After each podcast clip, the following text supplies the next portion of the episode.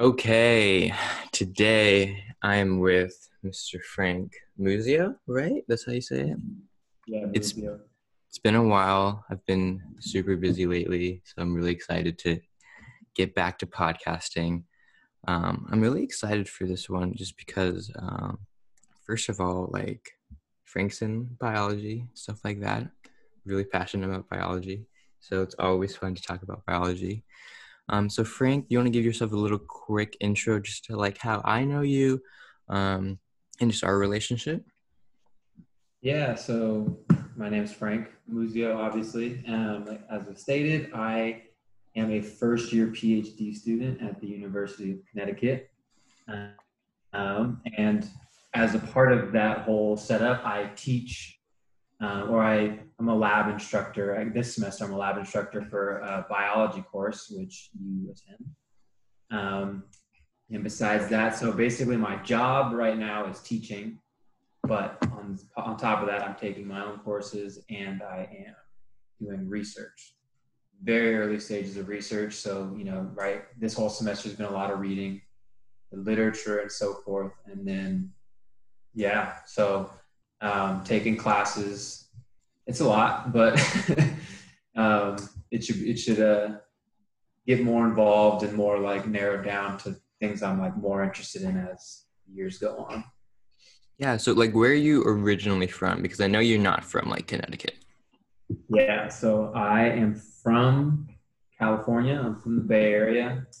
So I usually just tell people Oakland because it's the easiest thing, but basically right off of Oakland. My family all is from Oakland and San Leandro. Um, but then I was born in Alameda, which is an island in the okay. Bay. It's like really, it's just like, you know, like a stone's throw off of Oakland. But, you know, we you have to take a bridge or a tunnel every single day to leave. Mm-hmm. Um, so I'm from, yeah, I'm from uh, Alameda, California. And, you know, I've went to a few different colleges, so I've moved around quite a bit, but for the most part, like that's where my family's at and everything. So you've been in Connecticut for about about three, four months now?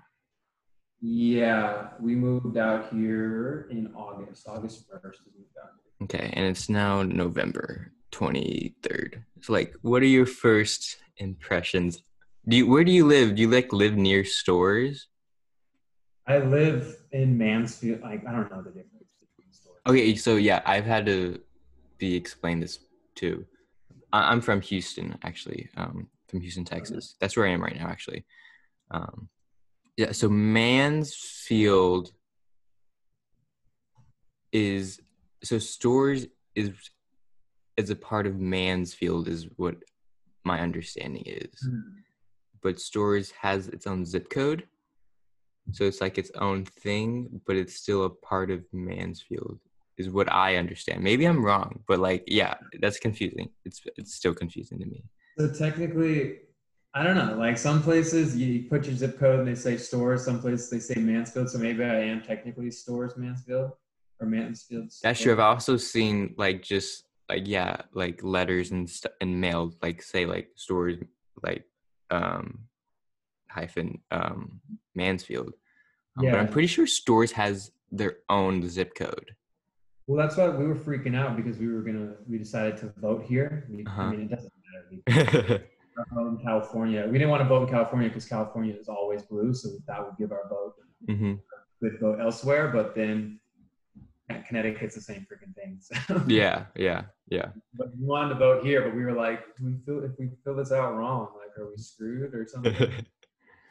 Well, how like what are your initial thoughts of Mansfield, stores, Connecticut, in that little area that you're in? I like it. I I've never really been big on cities right, and mm. everything, and so I mean Alameda is kind of a suburb, and I mean I loved Oakland. Um, I didn't like San Francisco very much, um, so I liked the you know we live in like a forest, like we literally we it's straight up a, forest. You you are in the we are in the woods. Yeah, and I live in a it's a farmhouse. That was built in the seventeen hundreds. That's the story. Mm-hmm. And it was owned by Merrow, which is Merrow Road down the way. Okay. Um, and And so I like it. I mean, I love the house we live in. It's really old. I've lived in a couple really old houses. Um, Alameda had a bunch of like Victorians and stuff, the old Victorian style houses. Um, I, the weather is weird, but I like cold weather, so I'm excited for the cold. And I really like the snow we had. I love the fact that we're going to have four seasons. Wasn't too keen on the heat. I'm not, I don't like the hot weather. it, um, was it hot in August? It was pretty hot. Um, yeah, it gets hot in August. Yeah, we we got by though. Like it wasn't too, um, you know, like we didn't have to get an A C unit. Mm-hmm. We ended up getting a window unit, and you, it was pretty cool because by nighttime, you know, you just turned the A C or the the window fan on. Yeah, at night it was fine, but I remember in my my freshman semester, my first semester at UConn, it was August, September. I was not like expecting it to be hot because like, oh, like I'm going to the Northeast, like all the way in Connecticut, it's not going to be hot. Like it was hot. And like, especially in the dorms, like there's no A C. I was like, yeah. I was dying at at some point. It's like, what is going on? Like, why is it so hot? And then, and then it got cooler. Um, but yeah, I do remember that. Did you live on campus at all this semester? Um, no. So I've been, yeah, I've been in Houston since March. Um, But yeah, I was up there um, last last year. Yeah. Um, but yeah, so you keep saying we. Who is this collective we? So I moved out here with my girlfriend. That uh, yeah, so we, yeah, it's we. She's upstairs working right now. She works with children. Um, mm. Special. So right now she's a behavioral therapist, so it's not the easiest thing to do online. Yeah. But I mean, the school, it was getting kind of sketchy, you know, cases rising and stuff. So we're glad that they finally decided to go remote until the end of the year, at least. Mm-hmm. So. so she was able to find a, a job in Connecticut. Yeah, she, yeah, I mean, I feel like in education, you know, especially like with her credentials and stuff, it was pretty, you know, it didn't take too long. That's good.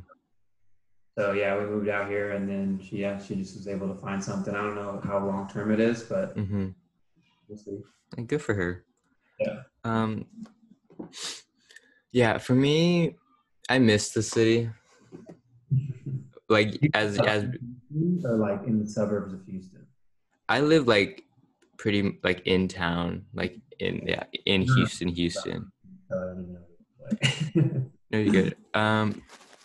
Yeah, like we were talking about, like, yeah, UConn's in the woods. Like, I remember I was just walking to my, back to my dorm one night. It was, like, probably around midnight. And I literally, like, almost ran, like, into a, a deer. Like, I was just walking, looking at my phone, and I almost walked into this deer that was, like, standing right in front of me. So, like, yeah. I remember that for the first time. I was like, that's crazy. Like, I'm just straight up in the woods. Yeah. Yeah. And no, it was, it's, like, yeah.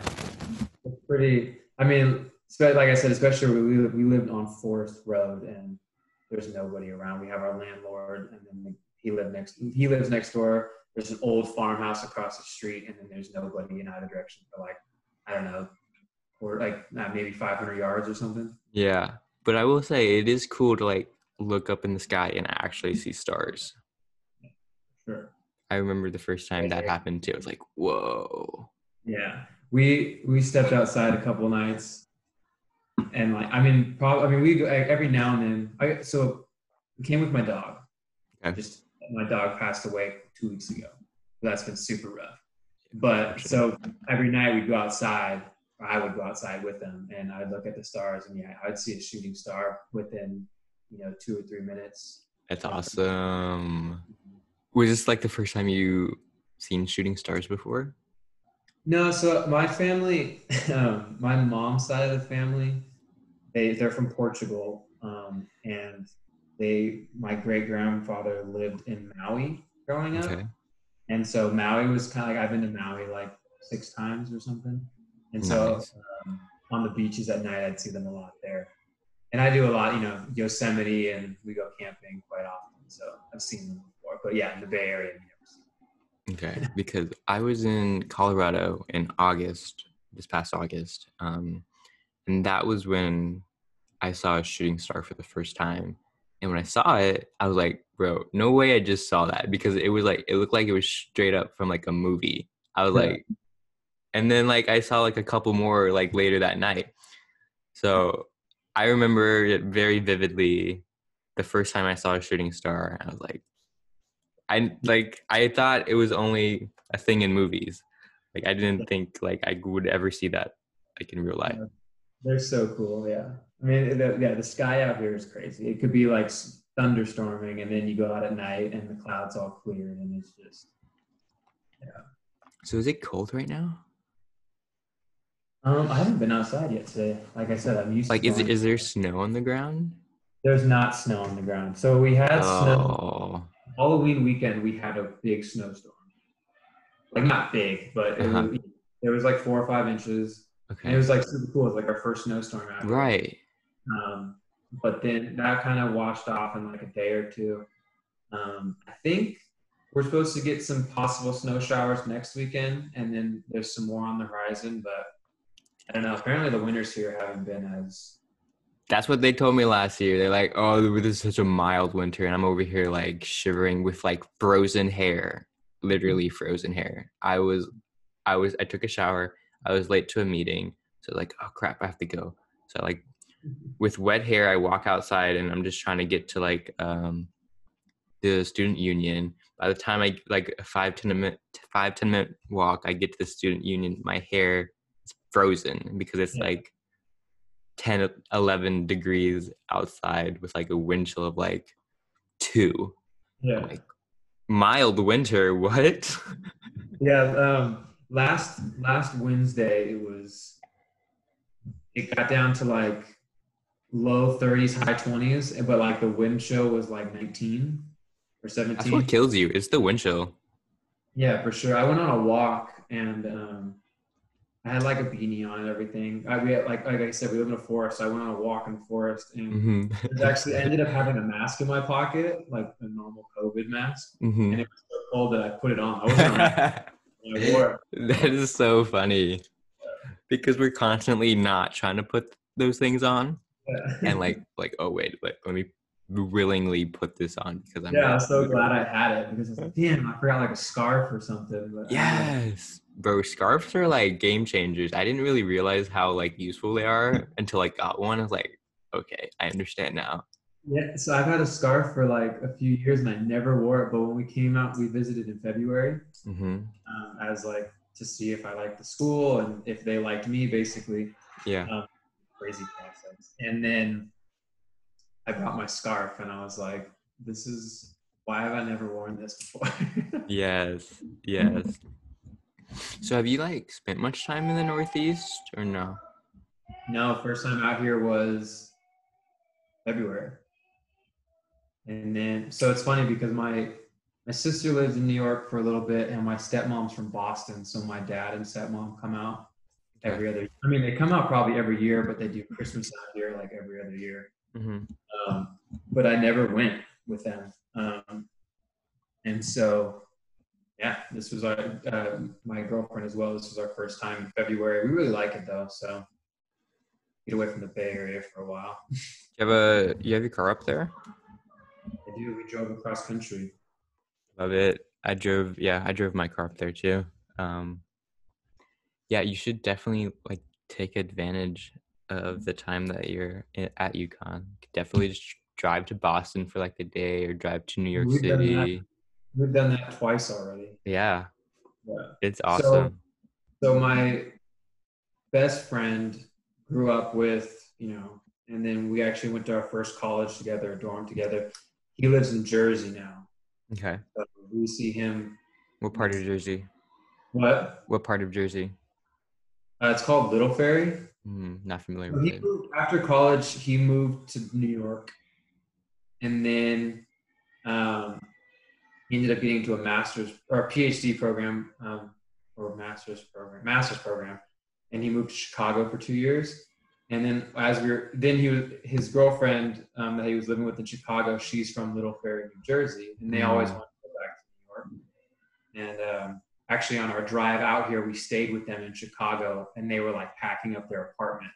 And so nice. like we left like Wednesday morning and then they left Thursday morning, packed up and moved mm-hmm. out. And so. Yeah, and then I have a friend, one of my close friends lives in Vermont, so we want to see him.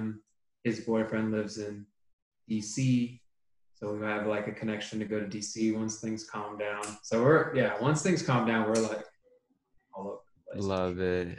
Love it. Yeah, I remember my first like five weeks when I was at UConn, um, I didn't like sing, uh, spend a single weekend um, on campus. Oh, yeah. So my first weekend went to Boston. Second weekend, and I have like friends at like Northeastern, so I could like stay with them. Um, second weekend, I went to um, Newport, Rhode Island, and Providence. Um, so I know, I know, I knew a family in Providence, so I stayed in Providence, and then I would visit my friend um, who was in Newport because she um, is in the Coast Guard, so they have a base in Newport. Um, Newport's awesome, um, really pretty. Um, And then the third weekend, I went to um, New York City. I have a friend at um, Columbia. Um, mm. So I was able to stay with her. Um, fourth weekend, went to um, D C. Uh, I have some some close um, family friends that live in D C, so I could just crash at their place whenever. Yeah. Um, and then the fifth weekend, back to New York City. This time with a friend from UPenn and a friend from Northeastern. We all like met in New York City, rented an Airbnb, and just like did our thing for a weekend. Um, Did you drive there? So at that point in time, I didn't have my car because I, I got my car up second semester, and this is still first semester, because I was like, okay, let me see if I need a car. Let me like test it out first semester. So I didn't have my car. So I got to all these places using like Greyhounds and like trains and stuff, but mostly Greyhounds and buses. Yeah. Um, which, and then next, and then I was like, after that whole escapade, I was like, okay, I would really like my car up here. So yeah. Over Christmas break, um, after first semester, I drove my car up. Yeah, we um we really want to like train into New York City one day, but I, I yeah, I'm not trying to take a train right now. Yeah, um, exactly. But yeah, um, it, Greyhounds, it was an experience, you know, it's builds character, I would say. Um, yeah. Well, you're from Texas too. So, I mean, same in California, like if you, I mean, California has a lot of things nearby, but you know, a different state is like a five hour drive.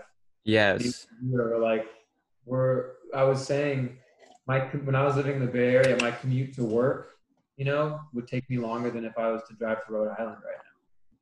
Yeah, and yeah, like people, and people, I heard people commute from like, gosh, I want, I, I know this is crazy, but I feel like I've heard people commute, like they live in Connecticut and they commute to Boston, which like, if you live on like the edge of Connecticut, it's only like probably like a fifty minute drive to Boston. Um, but yeah, it's crazy. Um, so like, do you like what? Yeah, what brought you? What got you interested in UConn? Uh, they accepted me. Why did you even apply though? Like, how did you even like? Why was it even on your radar?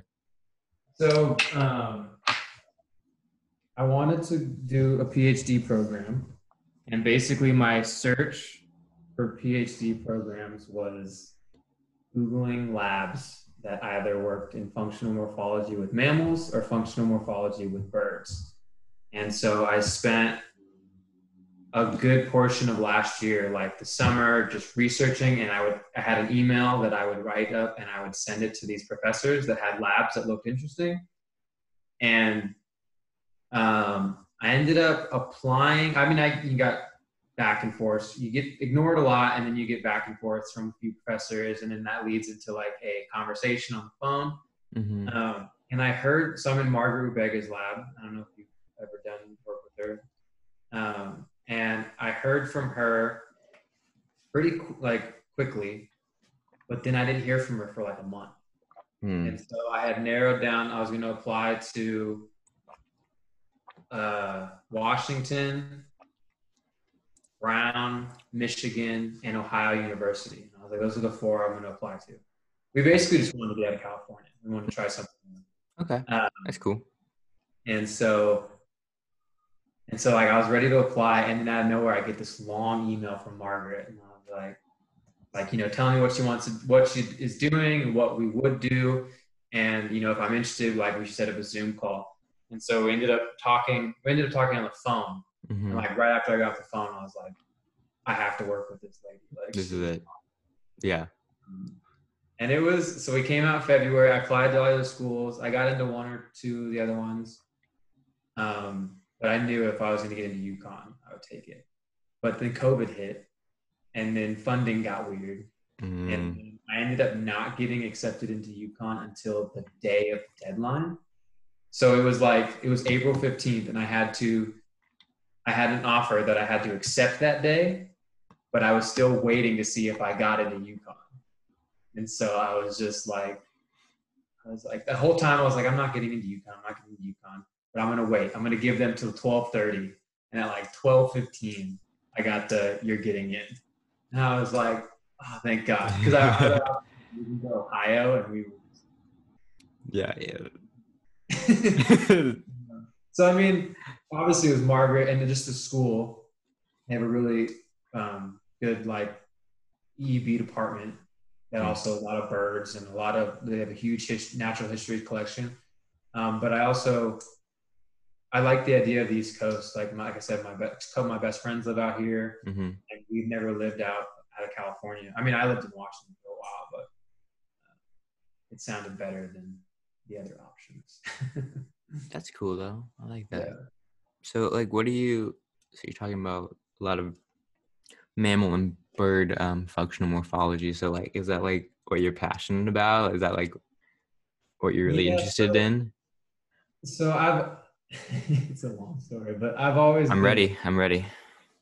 I've always been really into animals. Actually, growing up, um, it was tide pools and marine biology.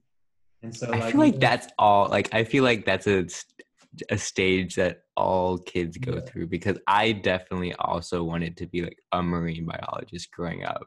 For sure, yeah. So my dad would take me to tide pooling when we were, I was super young. And so, like, my preschool graduation, like, we had, what do you want to be when you grow up? And mine said, I don't even think I knew what it meant at the time, but I put marine biologist. And then, um, and then as, you know, like, in high school, I started working with a guy who was a wildlife biologist. And so I got to do more stuff with, you know, in California, the red-legged frog and the tiger salamander are big species of concern. So you do a lot of work with them.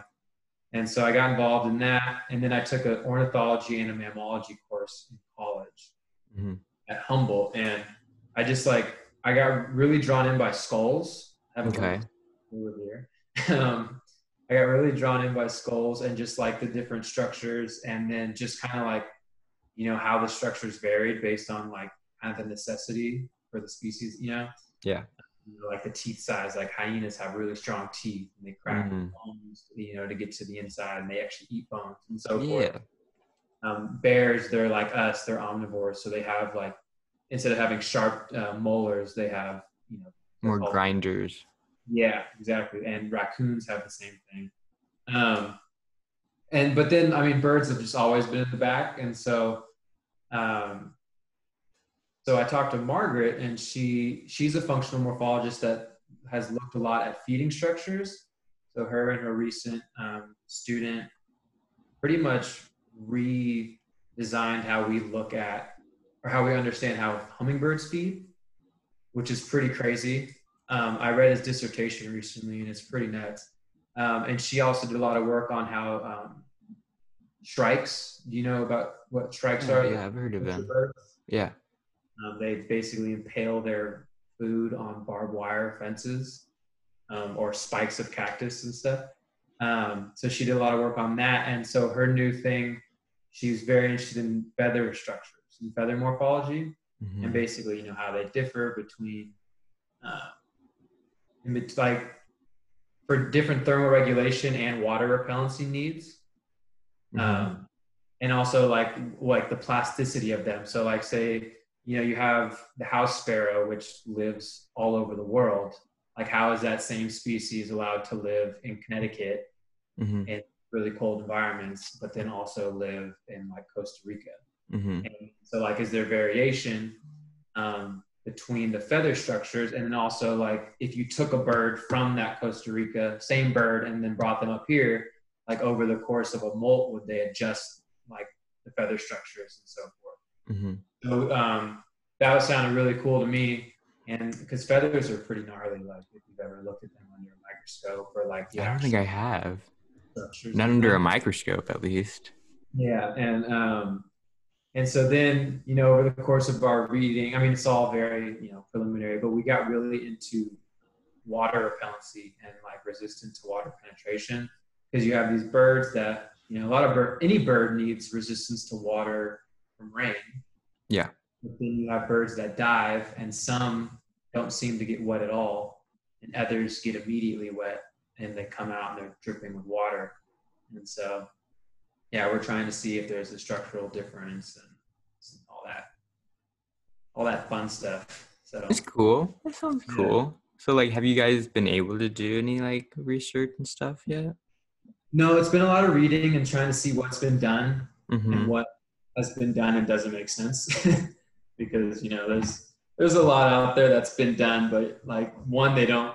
We talked about it in our lab. You have to make your results repeatable. Yeah. And these people, they have these methods from like the thirties that even like recent, and that don't describe it enough that we could do it ourselves. Mm-hmm. Um, and uh, so we've just been doing a lot of reading. I mean, I started going to the lab and just, you know, looking at feathers different from different birds under the microscope and taking photos and such. But just the way things have been the last couple of weeks, I'm kind of waiting until yeah a break when everyone's off campus.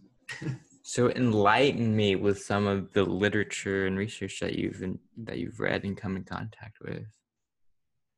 So I mean, for the most, some basics. You don't need to get too. I'm not like this is a quiz. Like yeah. Um, so most of the semester, I've been reading like a paper a day.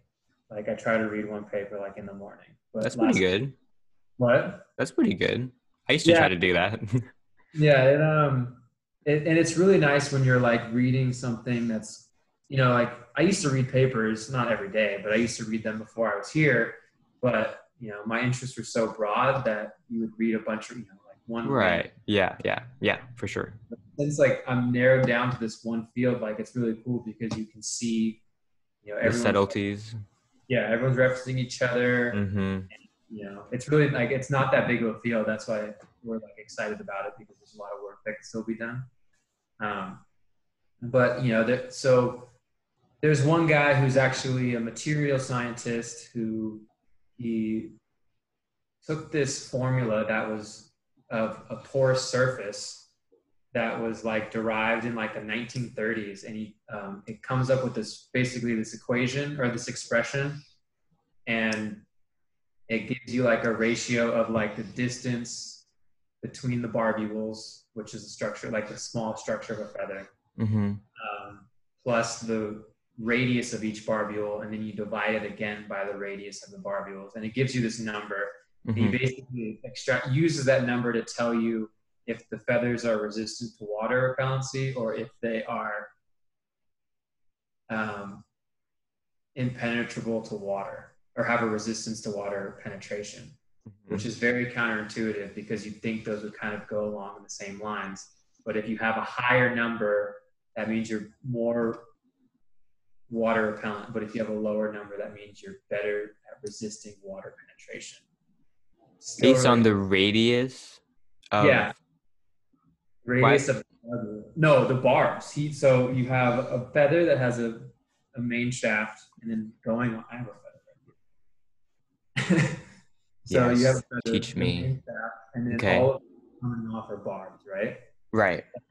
In between these, you know, these hair-like barbs, they have these little other hairs protruding off them that are called barbules. Okay. That's what locks the feather, the barbs together, and basically gives. Okay. Them. Yeah. Look, and so he took this textile formula that was used for like if you were looking at like canvas or something. Mm-hmm. And, or like any type of material used for clothing, and he decided to apply it to feathers to try to prove, you know, the difference between feather structures and how repellent they are to water. Mm-hmm. It doesn't make sense to me, because if you look at a cross-section of a barbule or a barb, they're not circles. So I don't know where you're getting the radius from. And he also goes on to, he ignores, like I said, he, his, his equations go on with the barbs, mm-hmm. but the barbules are the smallest structure that cause all the interlocking. Right. So he just ignores that in his formula. And so he's, a lot of people have had issues with his over the years. There's another um, scientist who, they had a back and forth, which got really funny. Like between were, the, between the papers. Yeah. They yeah. I love it. Yeah, I know what you're talking about. It's funny when that happens. Yeah. Yeah. Um, and so, yeah, we've been talking about that, and we just don't like that model. Um, and again, I still, I mean, I've read a lot of it, but it's, it's hard to grasp conceptually. Mm-hmm. But then another person that I should mention that's really, really interesting, her name's Carla Dove, and she's at the Smithsonian now. And she, um, she's pretty much like the world expert on feather structures, but she uses them not like, so we're looking at it from a morphological, like a functional aspect, like right. how this, you know, why this is shaped this way and why, what it does. She uses it as a taxonomical um, okay. feature. Like, she basically has this key that she's made where she's taken um, feather structure, like electron photos of feather structures from pretty much all water birds, shorebirds in the world, or common shorebirds. And so pretty much if you hand her a feather, she can tell you, no matter where it's from, she can tell you who, who what bird it's from, pretty much, or at least what genus it's from. And so this kind of dawned this new thing called forensic ornithology. Okay. Um, it has to do with, so like, it started out as like bird strikes. So like when a bird hits the propeller of a plane and it causes engine failure. Yeah. You can figure out what species of bird it was, and all you have is a pile of feathers. And so they use forensic ornithology. Yeah, but he has these crazy papers where they've expanded beyond just something as simple as that. And like, this is one of my favorite papers I read this semester.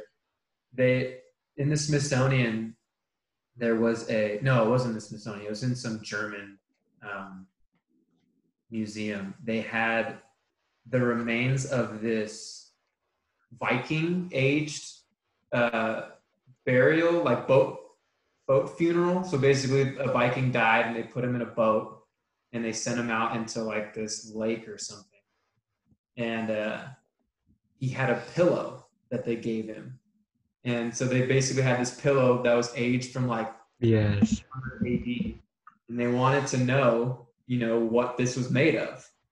And so she was able to take samples of it, and she broke it down to the three species, which, I mean, that's just super cool. For yeah, that's just, yeah, that's so cool. And then, you know, they do that for other like um, sites, like kill sites of nomadic people and stuff.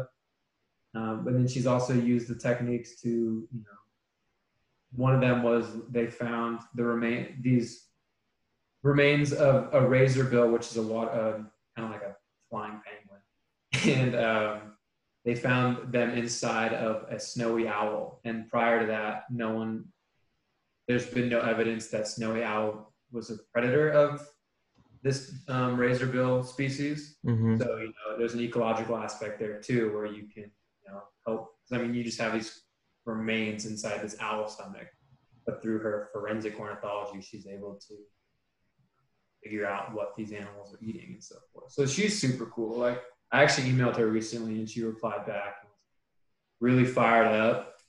Um, yeah, there was, there's these two structures that they use for identification purposes that some species have and some species don't. And then there's all, like one of them also comes in like the super wide variety of shapes, and like it's been driving me crazy because nobody out there has um, like asked why they're shaped differently. Everyone's just using them for, oh, if it's shaped like this, it comes from this bird or it comes from this family. And so I emailed her and I was like, do you have any idea like why? Has anybody looked at like the functional aspect of these? And she was super cool. She replied with like multiple paragraphs, like, no, I don't know, but it's super interesting. and, like, and she's like, let me know what you end up doing your research on. Like, I want to talk more. And I was like, I was like idolizing her at first. This is your chance, Frank. You got to figure out why they're shaped differently. I mean, we talked about it in the lab, like as a side project, but everyone in my lab's like, why don't you just do your research on that? I'm like, I don't know. One day. This is this is when you make it big. This is when you become like the next Carla Dove. Exactly. One day. Yeah, that's super cool.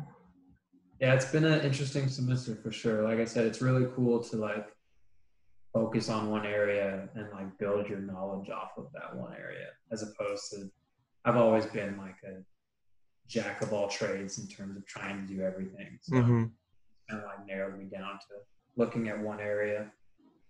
So like, yeah, you, you this interest started with skulls, and then you did you, and then you narrowed it down to ornithology just because of like the class you took in college.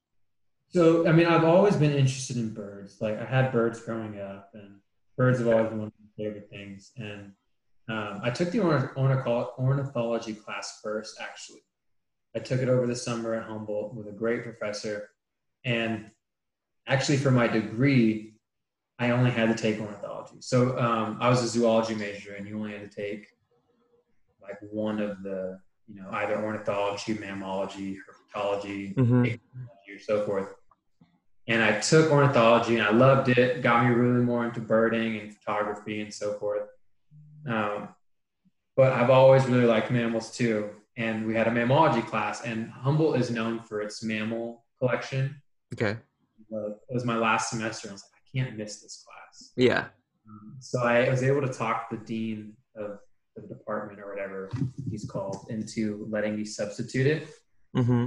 I took that class, and yeah, that, that, so I would say, um, I've always had the interest in birds. The ornithology class definitely helped, but like, it wasn't until I looked at the skulls that I got into the idea. I, I didn't really even know what functional morphology was. Yeah. But then like, I noticed like, as I was looking at the skulls that, um, like my biggest thing when I was applying to grad school was like, what are my interests? You know, like I'm applying to all these different things.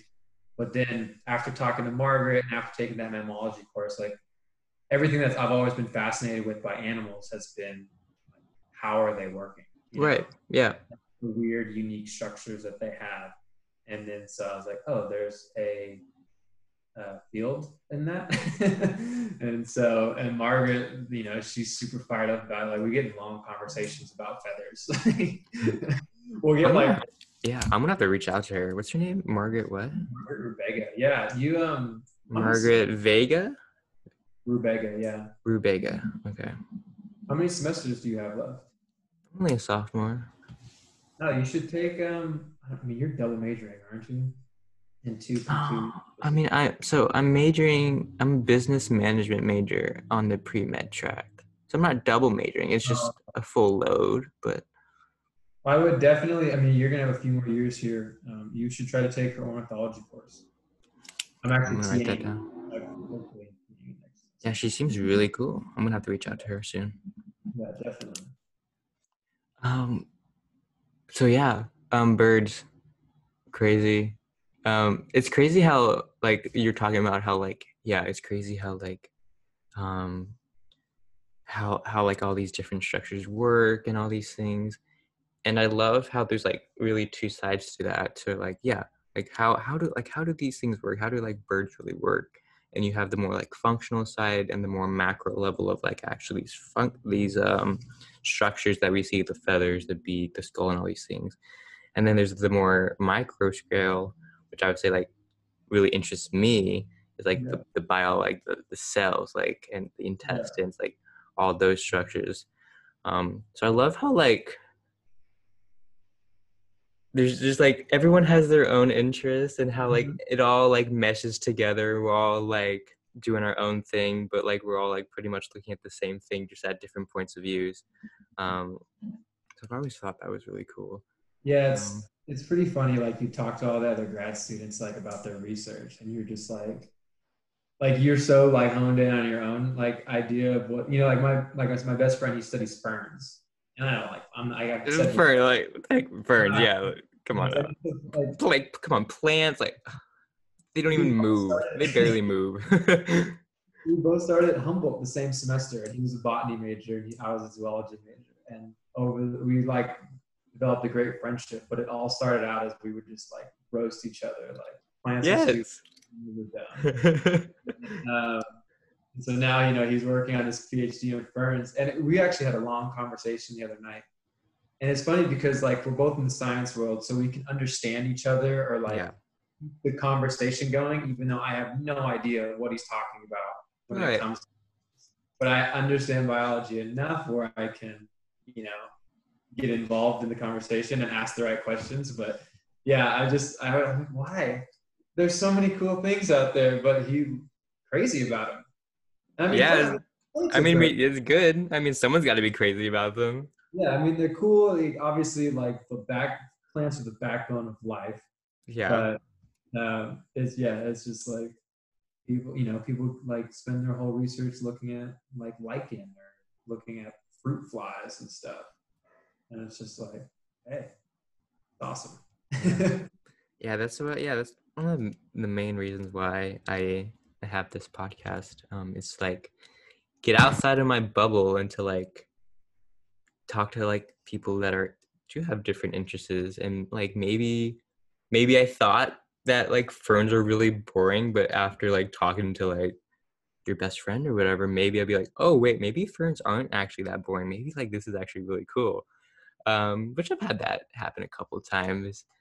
Um have you yeah. ever listened to ologies or I'll- no what is it called Ologies, it's basically... Ology. Like, is it always, does it go through the, like, ologies, the different, yeah, like, sciences? I'm pretty sure they make them up, too, like, if it's not an actual thing. But basically, it just, she yeah, interviews an expert, it's a podcast, she interviews an expert in that field. Um, she, she took a, I don't, I mean, I listen to, I like listening to podcasts, but uh, I listen to a lot of books. Mm, yeah. And so... when podcasts are usually over like two hours, like I want to listen to it, but it's hard for me to like, like Joe Rogan's podcasts are like hard for me to commit to. You just got to break it up. You just got to break yeah. it up. It takes me, yeah, I, I'll listen to a Joe Rogan podcast over a span of like three to five days. Yeah, exactly. But it's like the, um, N P R has like the, the fifteen minute like daily breakdown. And I'm like, that's it. I'm good. fifteen minutes, I'm in and out. But I've always, podcasts are so cool. Like I've always, I think a lot, like a lot of people like have thought, I want to do it, but no one does it. You know, like. That was me for the longest time. Um, I know. I mean, it's, it's great. I think it's so cool. And it's a, it's a way to have like a semi-structured conversation, like you said. With yeah. people that you otherwise wouldn't converse with. Probably. Exactly.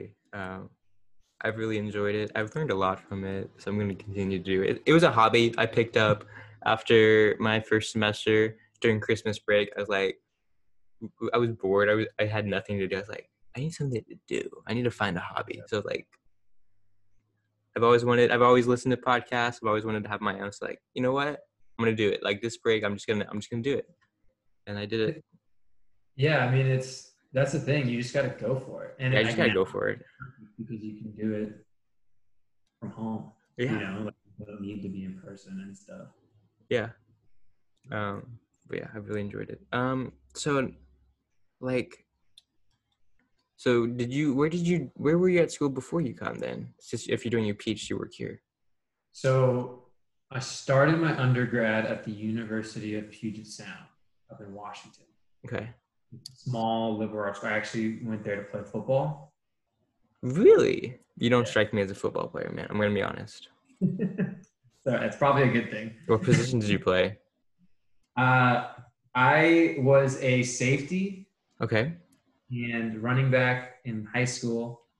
And then my senior year, I played linebacker but and running back. But then I went up. I went back to safety when I got to college. I basically played linebacker in uh, in college? In high school. I played linebacker my senior year in high school because I pretty much was like knew the defense the best. Mm-hmm. And they're like, just have Frank run that. And so I did that. And then, but safety's always been my position. So when I went to college, I ended up playing safety. I only played a year though. Um, I knew I wasn't going to stay there. The school was way too expensive. my best friend stayed there, you know, kudos to him, he stuck it out. But um, I ended up leaving. Yeah, I wasn't a fan. I wasn't a fan of the team. Mm-hmm. So unfortunately, I've never met you in person because of circumstances. It's like, how tall are you? I'm not tall. I'm five ten-ish. Okay. Yeah. So you you'd, you wouldn't have like receivers like constantly like catching balls over your head, just like absolutely like just bodying you. You know, I mean, I somehow, held your own. I don't know how I made it work. But I made it work to the point where like I started as a freshman. And, okay. You know, I I don't know. I I mean, you basically you playing defense, especially as a defensive back, you have to just like, you're gonna get dogged at some point, and you kind of just have to forgive. I mean, I didn't play cornerback, which is who usually gets dogged. I was like, you know, I was kind of over the top, which is not, as a safety, you're coming up from over the top. So yeah, you have that element of surprise usually, but it happens. It happens. Well, especially because you guard the tight ends usually, who are usually not only tall, but yeah, they also weigh two hundred fifty pounds. It's like, what do you want me to do? Yeah. Well, unfortunately, UConn does not have the best football program, so they were the first. Yeah, program not playing, and then all the memes on the internet were like, "Oh no, UConn's not playing this year." Yeah, that was funny when I saw that. When I got that notification, I was like, I'm not surprised at all. Like, yeah. I was like, call me when they cancel basketball. Yeah. Yeah, yeah. So you a big sports guy? So I I'll check in on it. I don't watch it usually unless I'm with people. Okay. I don't know. I like to say that I'm not, but I definitely you can say that. You can say that. It's okay. It's okay to be a male and not be into sports. That's no, I mean, okay. The thing is, I, I'm more into them than I want to be. It doesn't make you less of a man. No, I, I I don't like the connotation that I like sports, so I try to play it off that I don't. But okay. I love playing. I love basketball. I love playing it. Um, and I, I don't like baseball. Baseball is boring. I would play basketball probably. You know, normally I used to play like at least two times a week. Um, it was fun, yeah, for sure. And then I've played so much football that, I mean, I enjoy it, but I like watching football highlights and stuff. But I can't, it's hard for me to sit down and watch a full game. But I, I would be lying if I said I didn't check yesterday's stats before we got on. Just to see. I don't do any of the fantasy stuff, but I I have certain players that I like. And I just okay, want to yeah. yeah. more of like a moral sport. Yeah, I understand that. Yeah. I understand that. Yeah, I got out of fantasy football just because, like, it caused too much emotion out of me. I I never could get involved in it because, like, so for me, I don't – I have a couple favorite teams, but it's always been, like, I like the players, like I said. Yeah, like, yeah, yeah. Like, if you – I like to see somebody, like, develop a really good career. And, you know, and so – I don't know, like, yeah, you'd hang out with your friends that were playing fantasy and, you know, somebody would get injured and the first thing out of their mouth was like, oh, man, like, there goes my fantasy. And I'm like, that dude's leg is uh, why do you care at all about that besides this dude's well-being? Yeah. And then just the stress, like you said, of, oh, I want this team to win, but I want this right, guy. yeah, yeah, yeah, yeah. I, I yeah I got it. I played like maybe one season of fantasy. Like yeah, not not for me. I'm good. Yeah. I don't need that in my life. Watch people like I'd always my friends would do drafts and I would hang out there. Yeah. I just like I would like I would, I would always try to get one of my friends who didn't really care either, but he would do it. Like we have a couple of my friends are really big Niner fans. Mm-hmm. So like one year I sat next to my other friend and I was like, just telling him to draft all these Niner players because he was right before the Niner fans. Uh-huh. But, yeah, I mean, yeah, overall, I, I say I like sports. But. Okay, okay.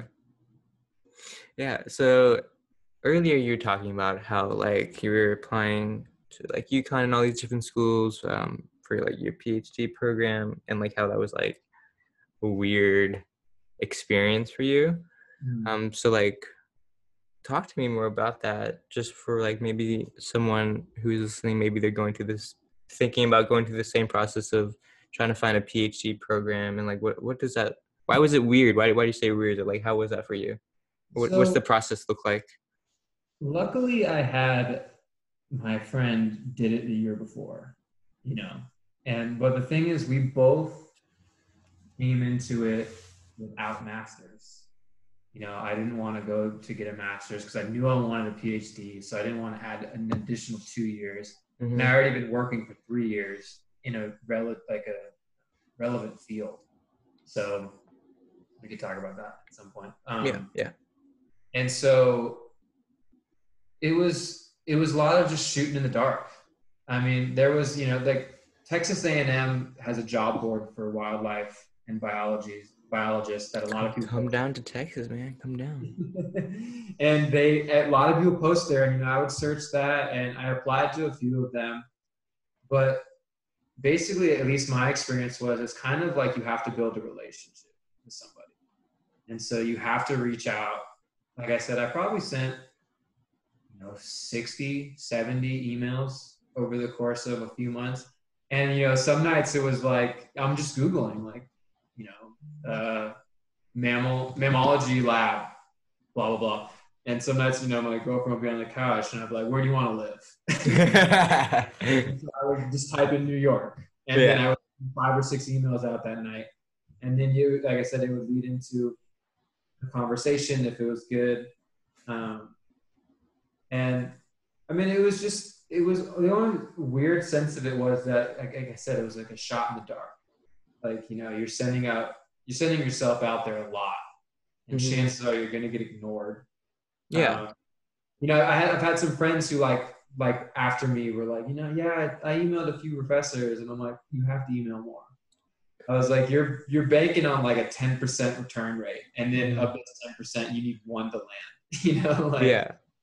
So yeah, it was, um, I, it was definitely like I, my friend, I was using him a lot for guidance, and just like I would send him like a draft email, like, you know, and then you'd have to tailor it, you know. I had yeah. like a, you know, but I had to tailor it. Right. Sometimes I would mess up and forget, leave something in there, like another person's name. Yeah. That one off there. Oh yeah, that one. Yeah, forget about that one. And then like the thing with Margaret, like I, um, she had just gotten super bogged down, I think, with school. Yeah. And so I yeah. assumed it was, like, you know, over. So I was like, all right, you know. And then, you know, she emailed me. And I was like, I, I remember sitting there and I was talking to my girlfriend. I was like, should I say yes? Like, I already have these four schools I'm applying to. Like, should I? And she's like, just do it. And I got off the phone with her and I'm like, we're going to UConn. Like, if I could choose any school right now, it's going to be that, like, to work with Margaret. Um, And so, yeah. So what I'm hearing, it's a lot of like looking into specific schools and like making sure they have labs that are like in your interests. Yeah. And so, I mean, at least my, I mean, you know, there's a lot of play, like a lot of things, a lot of different fields where you apply to the school, you know, and then hope to get hooked up with somebody. But for in like the way I went about it, and the way I think a lot of, especially like, Um, biology fields for PhDs go about it, is you have to find the person first, and you have to know if they're accepting grad students, and if they're not, you know, a lot of places in their application, they're like, you have to list three potential advisors, and if you hadn't spoken to any of them, like, you know what, that's a waste of your time, because all three of them might not have room at all in their lab, so why even apply? Mm-hmm. So it was more of find somebody, and then they help you get through the process of being accepted.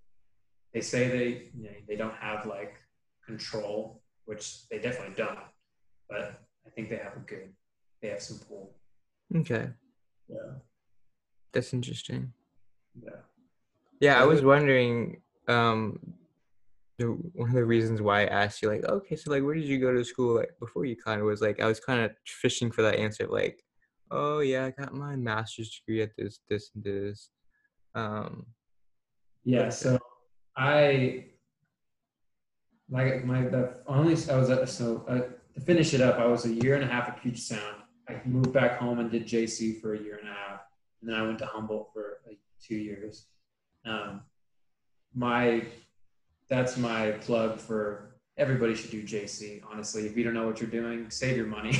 Like J Cs are a great route. Like I have friends, you know, like, you know, you have friends that end up getting into these great schools that wouldn't have gotten there otherwise outside of um, high school. But since you're a transfer from a J C, pretty much it's guaranteed almost to get into most schools. Mm-hmm. And you save yourself money. Um, the only downside is most people at high school don't have the determination to actually work through a J C. But if you are like actually serious about it, it's really smart. Um, and then, uh, so yeah. And so I spent so much money like paying off like the year and a half I went to uh, the University of Puget Sound. Mm-hmm. that uh, I'm not paying for school anymore. Like that's, I'm done. I'm not doing it. And so, um, and I knew I wanted to go the research route. Like a lot, you can get your master's first, but a lot of people get their master's and uh, that's just like, you know, it's a different route. You're not technically going like the research academic route, which I knew I wanted to go. And so I was like, if I could skip it, then I'm going to skip it. Mm-hmm. Um, and yeah, a lot of people do. Um, you know, I got some like, I reached out to some professors, like especially a couple in Canada, and I was like, hey, like, you know, I, I don't have a master's, blah, blah, but I want to get my P H D. And like, I've got a couple like, that's a bad choice. And I was like, all right, I know people, so I guess that's not very nice of you. uh, You're supposed to be Canadian, man. Like, what is what is going on here? Yeah.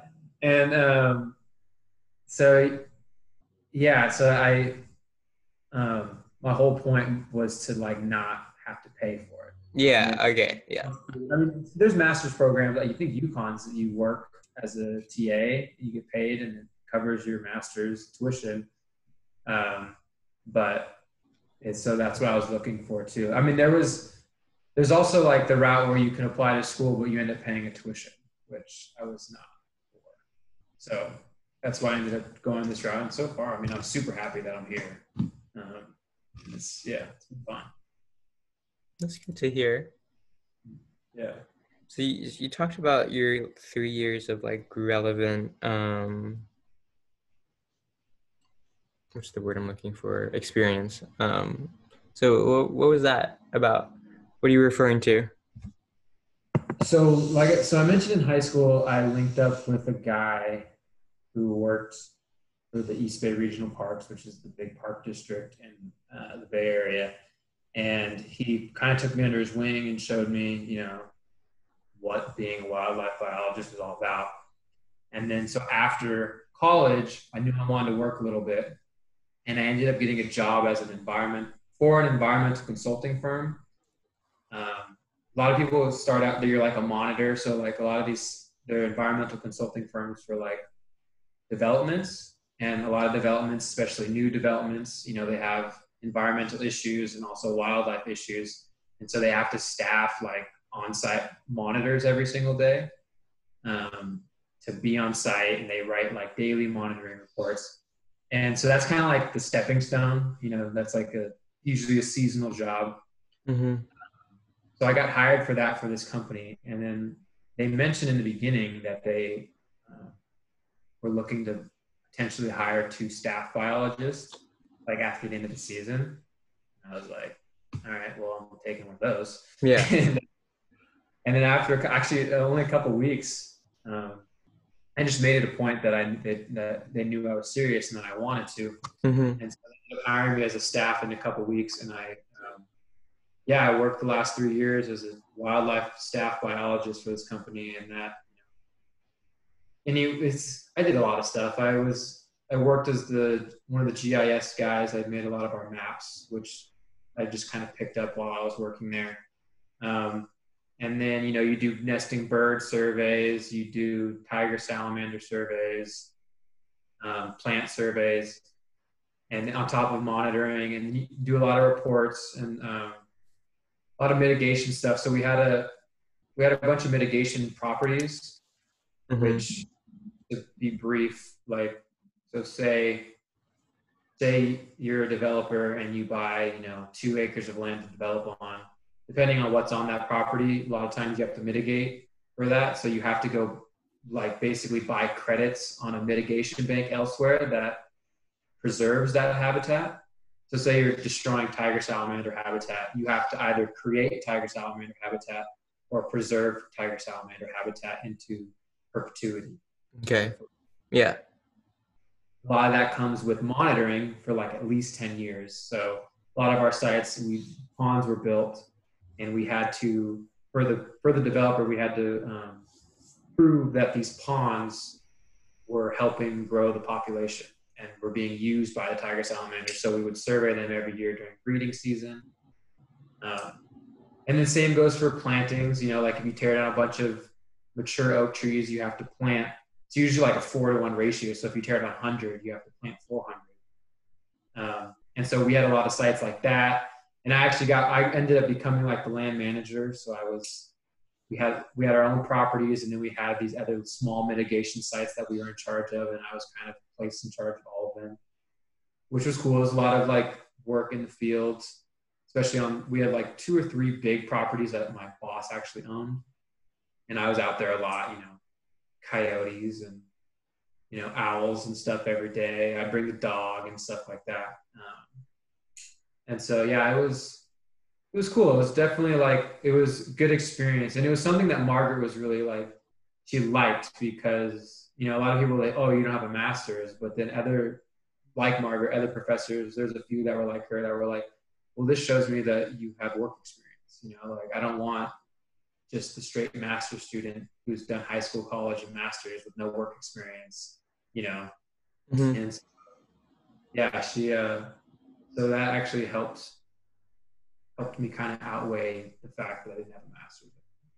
Yeah, that's that's really cool, because I feel like that's something not not a lot of people think about whenever they do think about like just developing um, like lands and stuff like that. They're like, oh yeah, new new building popped up or whatever, but they don't. We don't really think about oh what went into like developing that land, like. Yeah, they got rid of like some plants and some animal and some just like um an ecological like system. Like, did they like what did they do to like replace that? And and, and I definitely didn't like think about that. So I think it's cool to like hear that.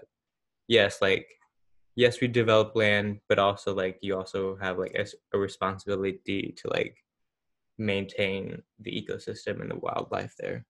Yeah, and it's, you know, it's a lot of permitting. So like, you know, one of the first things you have to do is called a biological resource assessment. And so basically they send me out and I walk the whole field, I, or walk the whole property. I take photos, I see what's there, you know, and I make my best guess on what I think could be there. Mm-hmm. Um, and then if I think there could be any type of water or wetlands, we have to do a wetland delineation. And like, it just all like trickles down. And, you know, it, it sucks because, I mean, you're still working with developers. So yeah. There's like that, like, yeah, we're making it hard for them, but we're st- they're still building, you know? Like, yeah, yeah. So like, I wasn't really keen on that. And then again, you're still working with developers. So you get, you know, you, you know, they get mad at you a lot. Yeah. You're like on site watching over them and you're like, you know, you can't do that. And they're like, you're like, they want to like backfill this little pond. And I'm like, you can't do that until I take everything out of it. And like, they're like, what the hell? And, you know, they freak out. You get that. They're supposed to have fencing around, wildlife fencing around the work area. And it's like always rips or they tear it somehow. And I tell them, like, you can't do any work until you fix that. And they get all super pissed again. Dude, get, this, like, get this nerd out of here. What is he doing yeah, here? And I've worked construction too. So it's like, I know the other side of it. Like, you just want to get the work done. Uh-huh. So yeah, it, uh, it's just... it wasn't my world for sure. I mean, I'm glad I had the experience, but I knew like I don't want to be in. Yeah, yeah. So like in those situations, like, do you actually like try to move animals out of the area the best you can, or like how, what does that look like? Animal, and it depends on what's going on. So like if they're if they were grubbing, you know, grass, like, you know, turning the dirt for the first time, you would pretty much walk in front of the bulldozer, and anything you saw, like gophers and stuff, you pick up and move. Um, depending on the type of permitting you had. So I was, I had the tiger salamander and red-legged frog permits, which are like federal and state permits. Mm-hmm. Um, just because I had all that ex- past experience, because you need a certain amount of hours, and it's a long process. Um, and so, you know, towards the end, like if we were doing anything that involved potential tiger salamander or red-legged frogs, like being in the area, I would be there because I would actually be able to move them. Unlike if we had a normal monitor there and they saw a red-legged frog, they would just have to halt work and either call me to come out, which might not always be realistic, or they would have to just let it move on its own and do work elsewhere. Um, but, you know, there's times like a lot of sites, you know, they have to winterize for the for the winter so that they don't have any storm runoff and, you know, all this shit in the street. So they build retention ponds, and then the tree frogs would come in and use the retention ponds, or potentially newts and uh, red-legged frogs. And so, and then summer would come and they need to get rid of that retention pond, but there's still water in it. So I have to go in and see what's in there. And if it's just tree frogs, then I would try to relocate as many as I could, but sometimes it was impossible. Yeah. Uh, but yeah, I, I'd have to give the go ahead or the okay that there was no special status species in there. Well, okay. Tough. And birds, you pretty much... Yeah, they could fly away. Yeah, exactly. I guess they have nestings and stuff, but like they, like that would be hard to work with. Yeah, so the the between February and August, it's called nesting bird season, and any work with near any work near tree, you had to do a nesting bird survey, and if you found a nest, they couldn't touch it, and during those times. And depending on the species, there'd be buffers. So like if it was just a normal bird, it's usually like a fifty foot buffer, like a disturbance buffer, like no work in here until all the fledglings are gone. Mm-hmm. But then you got some species like the Swainson hawk or the golden eagle, which were like half a mile. You know, there was a couple times where we half a mile nest on the corner of a property, like off the property, but the buffer pretty much encapsulated the whole property. You know, we called the developers to tell them that. They were so pissed. Luckily, like our boss did it, but I'm like, I don't know. Yeah. What to tell you. That's a federally or a state protected species, so good luck. Yeah, I did not know these like permits and stuff at all. Like, yeah. it's it's crazy. It's like why why? So the salamander, what the red whatever, what is it called? Red-legged frog and California tiger salamander. Why did you get into those specifically? It was just like they're they're in the Bay Area. They're like some of the bigger ones. So basically, like the most common, because they're around. And I mean, like most development sites, like um, so. I mean, Cal- California tiger salamanders. They are a vernal pool species. So they basically the water comes in these pools, these like cow ponds or whatever, and then they go and lay their eggs. And then they basically, for the rest of the year, they're burrowed because the, the pond dries. They're burrowed away underground in like the foothills of Livermore and stuff, which is a lot of the leftover space in the Bay Area. So that's where a lot of development happens. Um, and then California red-legged frog, kind of the same thing. They're just both species of concern. I think the, red, the tiger salamander is federally threatened. And then the red-legged frog is just a species of concern. And then you also have the salt marsh harvest mouse, which is a big one. Anytime we did anything in like along the bay, so like actually on the water in a marsh, a salt marsh habitat, they were a big one. They're federally endangered. So they're like, you know, mm. um, like no one can touch them and anything. And there was a California clapper, which was also federally threatened, I think, same thing. Um, but yeah, they just, Those, the um, burrowing owl is a big one, but the red-legged frog and California tiger salamander were just one of like the more common animals. A lot of the mitigation sites in the Bay Area dealt with them, so, and I had a lot of experience with them. Um, and you had San Francisco garter snake. Those are hard to get permits for. Alameda whip snake, super hard because So you need hours, you need to build up hours to um, apply for a permit to handle these species. Okay. The Alameda whipsnake is one of those species that, like, the people that have it, have the permit for it, are kind of like stingy about having more people get permits for it, you know? Mm-hmm. Found out that the biologist doesn't want people in their field. Yeah. And it wasn't the easiest thing to, you know, get experience with. I think it's starting to lighten up now, but it was always kind of like, a, that's a tough thing to get. Yeah. So whenever you say you took surveys of like these animals, is, is that just like population sizes and density and stuff like that, or what? What does that look like? What does a survey look like? So depending, it depended on the type of survey and the species. So if it was, so say I did a B R A, a biological resource assessment on property, mm-hmm. or anything built, and I said there's a high likelihood that red-legged frogs occur here. That would lead to pro- Fish and Wildlife Service protocol level red-legged frog surveys, in which that that's basically, I think it was four, four daytime and four nighttime surveys that had to be conducted over, you know, like a few months or something like that. Um, where, say I went out there night one and I saw a red-legged frog, boom, survey's over, you guys are done. There's red-legged frog on the property. But if I didn't, I had up to a total of four day and four nighttime surveys to see if they were there. And if I didn't see them by the end, then you're in luck because they're not here. You don't have to worry about them, but you just pay for eight surveys. um, so that would be a presence absence survey. We did those a lot. That was, you know, kind of like the nesting bird surveys. Those were presence absence surveys. Uh, no, nesting bird surveys were more like you would take a inventory of any nesting birds on the entire site. But a typical presence absence survey was just to see if they were there. Mm-hmm. Uh, but then for like the monitoring sites, like the, you know, I mentioned we constructed ponds. Um, those are like ten years of monitoring. Those are population surveys. So you basically have to prove, you have to prove at least breeding in every single created pond over the course of ten years.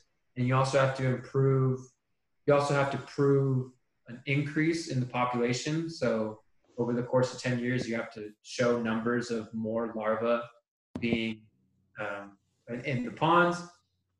And so, yeah, those were like, you'd survey the pond a certain amount of times with like a seine net. You would pull up, you would count basically every single one you saw. And then that was your data for the for that survey. Okay. Yeah. That's cool. But yeah, the combination presence absence surveys were the most common for sure. So would you literally just be like sitting there like all night long, just be like, all right, where y'all at? So, so that's, you do the daytime survey to get a feel for the property, and okay. usually you have a good idea of what the property's like. But the you're not going to see anything usually until nighttime because frog surveys are done by eye shine. That's the easiest. Oh, okay, yeah. With binoculars, and you take a flashlight and you walk around. You you, you kind of have the key areas you're looking for. I mean, they could be anywhere, but chances are the reason you're there is because there's either a pond or a stream that's running through the property, and so you pretty much focus your surveys there. Mm-hmm. And it wasn't all night, you know. Um, especially when you're by yourself, you start to get freaked out a little bit. I, I listen to and read a lot of scary books. Out there at night, and it's creepy because the only thing you have is that light. You're looking through binoculars and you're like, what if I take them down? And then, you know, some properties had pigs, and now I mean I was never afraid of mountains. I the thing I was always afraid of was pigs. Um what about the coyotes? I, coyotes don't bother me, not bobcats neither. I mean, it's just pigs, they're always in packs, and pigs are just mean, you know. Yeah, they are mean. And so I didn't, um, I, one of my, one of my last night surveys, the last couple years I would do them by myself. Um, and one of the last ones I did, like I did a daytime, I did, like, daytime's usually done in the evening. So I would do it and then I'd go take a break, go get dinner or something. And then I would come back an hour after the sunset. And I came back to the property, and like right where I was going to be doing most of the survey, there was this huge black boar. And I was like, oh, fuck. Um, and then I like went back to my car real quick, quick to grab my camera. And when I came back, he was gone. And I had no idea where he went. And the only place he really could have gone is deeper into where I was going to be walking. Yeah. So I was like, jeez. But, but yeah, so the, um, the, the nighttime surveys, they were fun, but they, they were creepy. They seem fun. So like how rural of an area are we talking about here? It depends. And I, the more rural, the better for me. So, because I've, I was like, it was pigs or people that were, you know, I didn't want to deal with. Like, I don't, the other animals, yeah. like, I wanted to see, but I don't want to deal, you know, like, especially the frogs, because frogs can pretty much live wherever.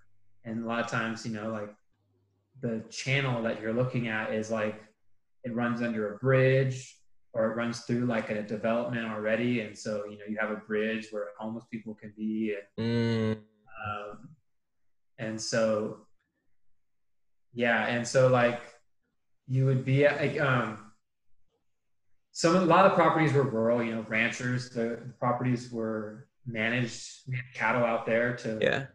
one for the ranchers, but also for fire control and so forth. Um, those were always super fun.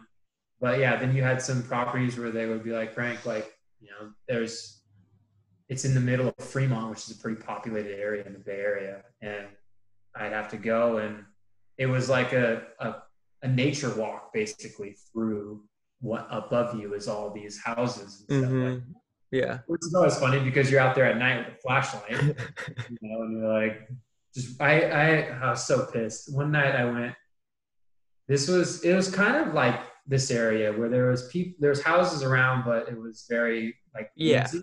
Okay. Yeah. I got you.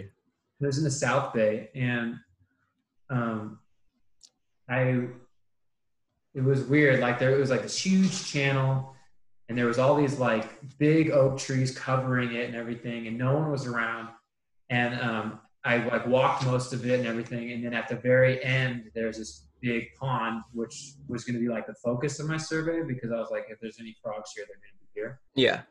And it was already creepy because there was wood rats everywhere. So they're like scurrying up trees and everything and there's no sound anywhere.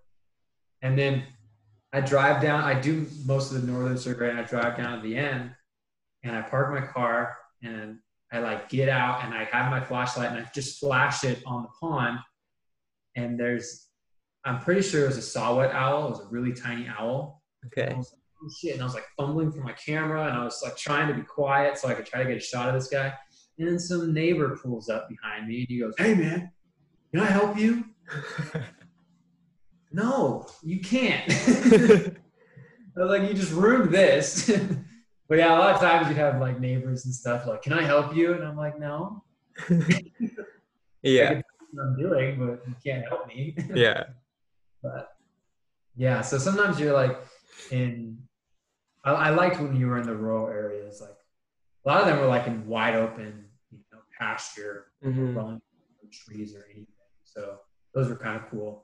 But I mean, not as scary as walking through the woods, like the old oaks and stuff. Yeah. Like that. So like, did you have to take pictures as evidence or were you just taking pictures because like, oh, this is so cool. I'm going to take a picture.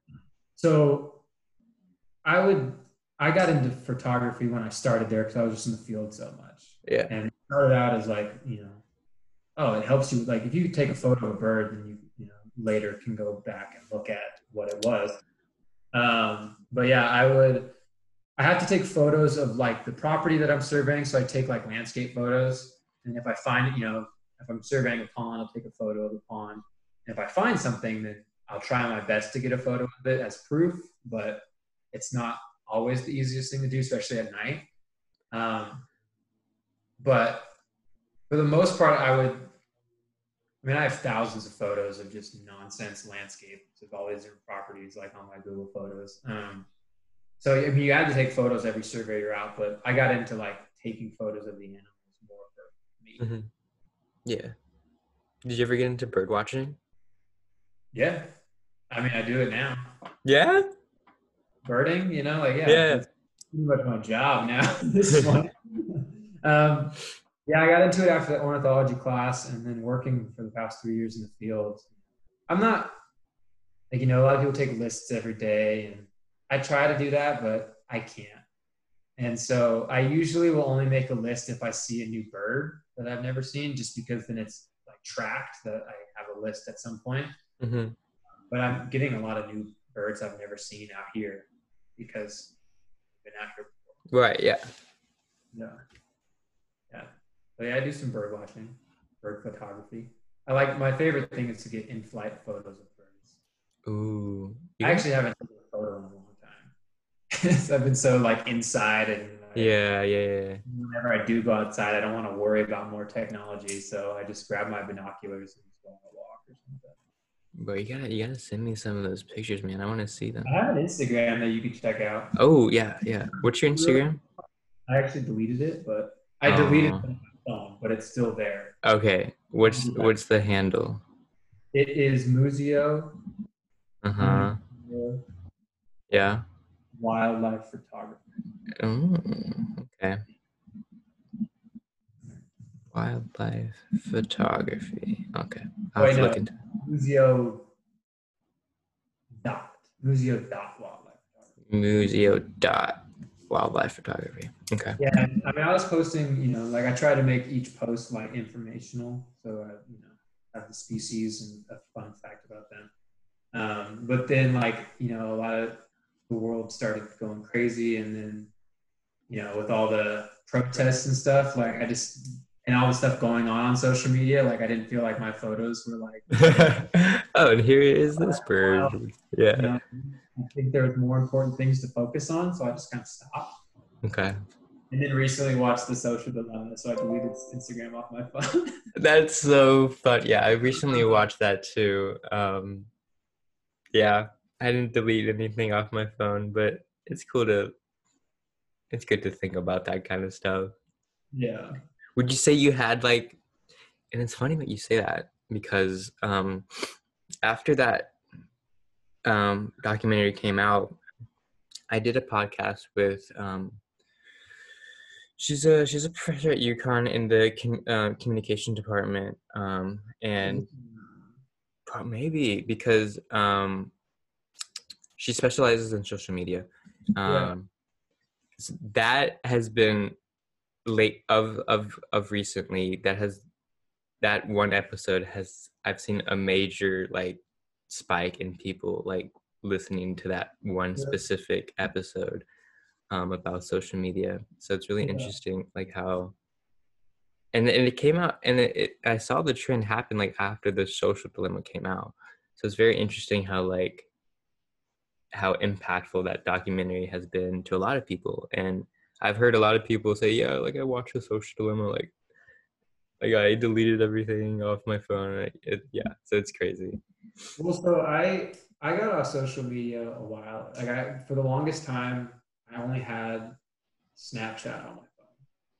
Um, and then like a year or so ago, I decided to start posting my photos because, you know, I'd share them with my family and stuff. Yeah. And stuff would be like, you need to post this, right? And so I was like, all right. And then so I started to like last year, but with everything going on, especially with like school and stuff too, like I didn't want another distraction because I like YouTube. I watch YouTube like a lot. Get down the YouTube rabbit hole. Yeah. Did you would would you say you ever had a problem with social media though, like being addicted to it or anything? No. You just like just one extra thing, like not worth my time. Yeah, just, I mean, if I ever did get like in a rat, like whenever I do randomly get like in a rabbit hole where I'm on YouTube and I'm like watching those videos or something, it's never long, but like even after that, I'm like, what the hell have I been doing? Like, yeah. Like, I feel bad after. And so I don't know, I just, um, and I especially got off social media in the, the first time because I was so sick of like the way people were responding to certain things. Mm-hmm. Uh, I th- I actually deleted everything back. I was in high school, I was in college, and um, it was that one week where there was like the Paris attack happened. Yeah, I remember that.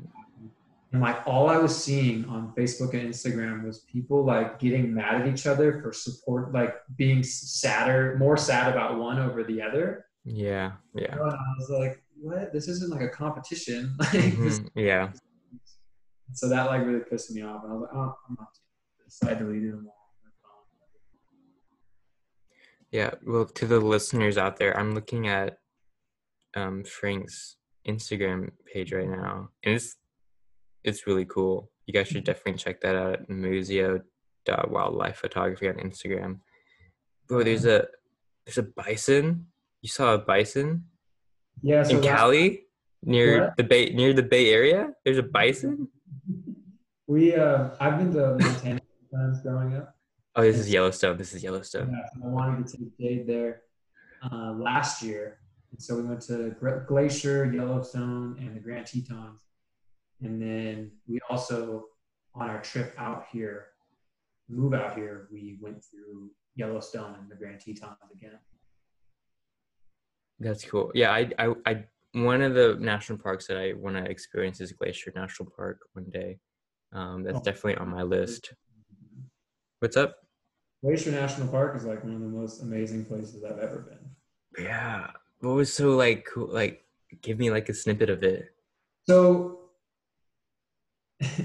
so I always say Yellowstone, Yosemite is great for the rock structures. Okay. Yellowstone is great for the animals. Like okay. Bison.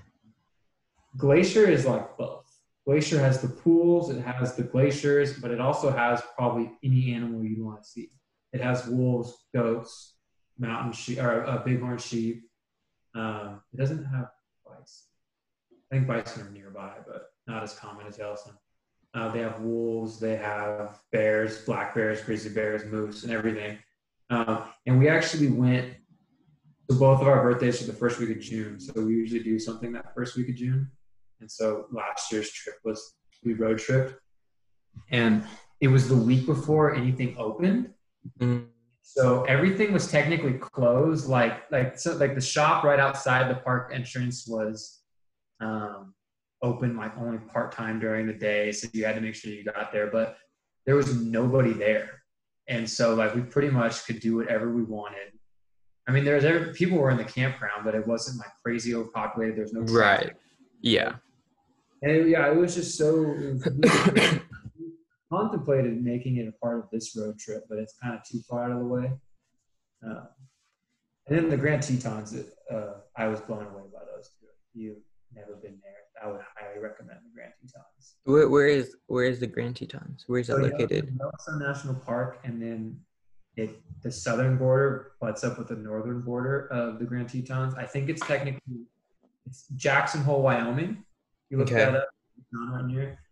And it's just these mountains that are insane. Yeah, we saw moose there this last time. All the campsites are free, but it's like first come, first serve. But we ended up locking down this campsite for two nights. That was just unbelievable. Like we were looking at the looking up at the Grand Tetons. Um, it was yeah, that was, it was a great trip. Um, we we camped for like the first six nights on our road trip out here, and then we ended up getting more into the Midwestern United States and had enough, so we yeah yeah really shot through to Chicago to see my friend and stay with them for a few days. That's cool.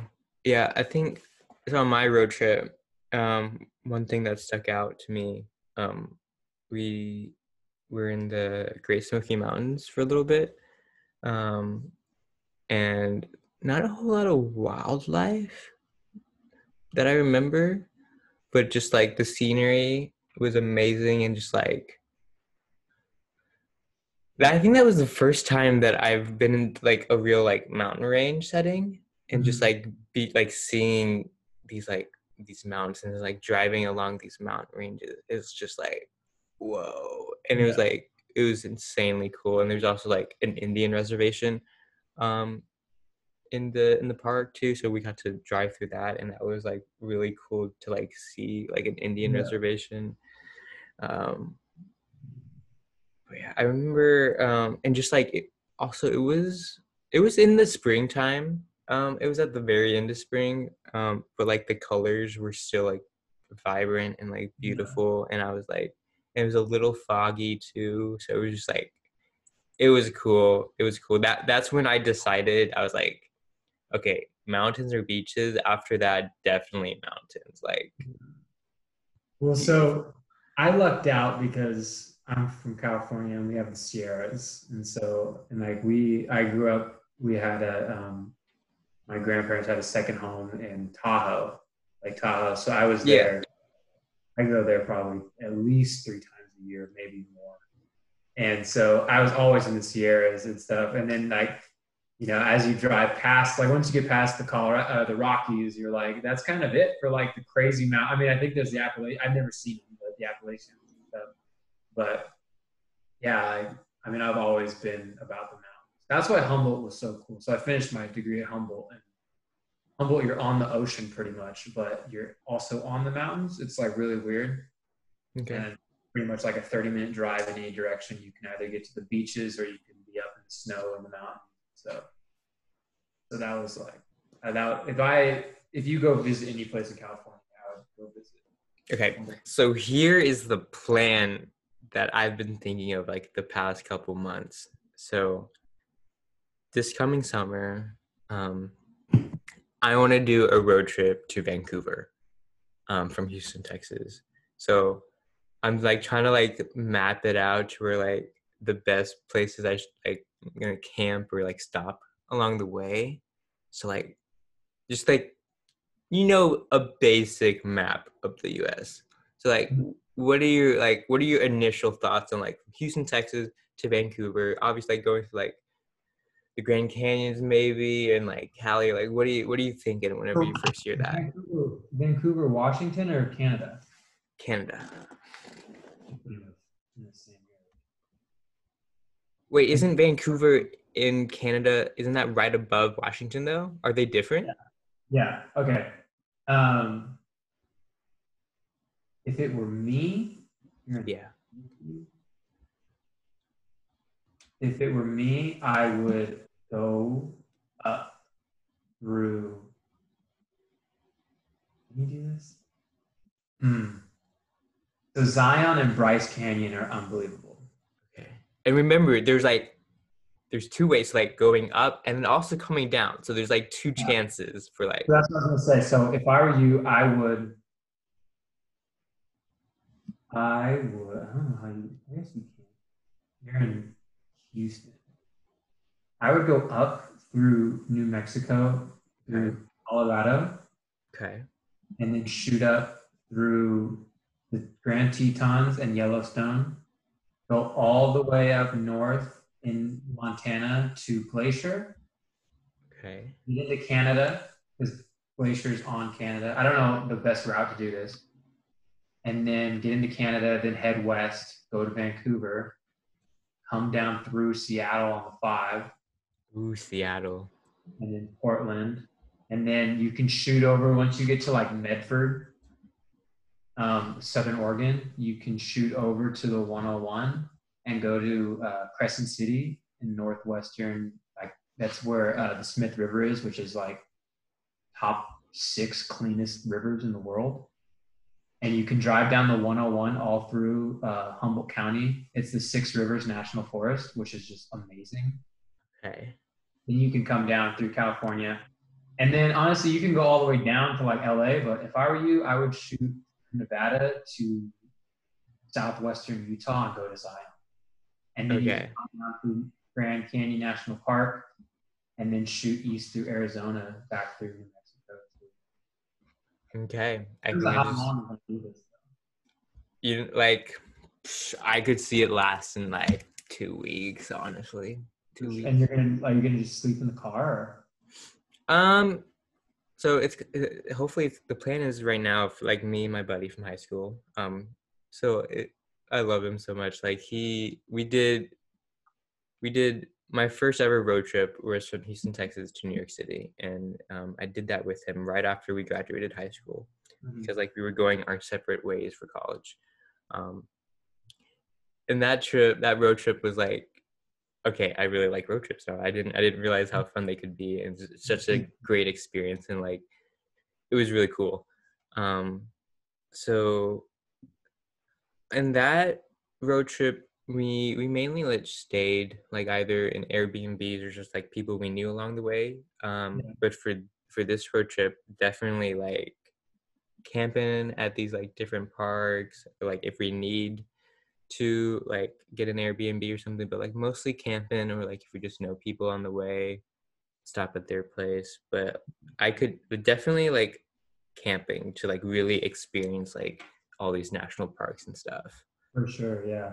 I mean, it's just depending on the time of year you go, it's always tough with like reservations and stuff, but That's a lot true. Of them have first come, first serve. I mean, if you don't care, you can always just, I mean, we, I have, I, That's true. I, I have a truck with a camper on the back, uh, a hard top. Mm-hmm. Okay. So I built a bed platform that we would sleep on. And we brought a tent. And so like when we, we were in the Grand Tetons for three nights, so we brought the tent out and slept in it. But um, I like sleeping in the truck. It was super nice. And then in the morning we could just go. Um, oh, but the truck, the gas mileage though, man. Yeah. Like I so, could, like I haven't picked like an F one fifty that, yeah, we could probably modify the bed of the truck to where like we could like sleep in it at night. But then like, oh, the gas mileage. Normally. A Camry. I usually. I'm not gonna beat that. Yeah, it's got really like, I love it. Like I'll go, I'll go straight from UConn to D C without like filling up. I, I, I won't stop. Like I'll go straight through. How long is that drive? It's like seven hours, seven and a half hours sometimes. Seven hours without traffic. Yeah. And like um, just go straight through and like don't have to fill up, and it's so nice. I mean, luckily the so we got Jade a new car out here, which is um, the Kia Seltos, and so it's a smaller S U V, and that thing freaking zips. Um, I love it. It's like a great. I mean, if there's room to do, like you know, if we wanted to bring it on, like a, we could probably sleep in the back of it, honestly. Yeah, it's great on. I think it gets like thirty-five, forty miles a gallon. Something. That's yeah. That's odd. Yeah, that's a, that's amazing. eighteen on a good day. Yeah. Okay. Well, thank you for taking the time out of your day to talk to yeah, me. Sure. I really enjoyed it. Um, I think I just got my. my road trip plan, so that was awesome.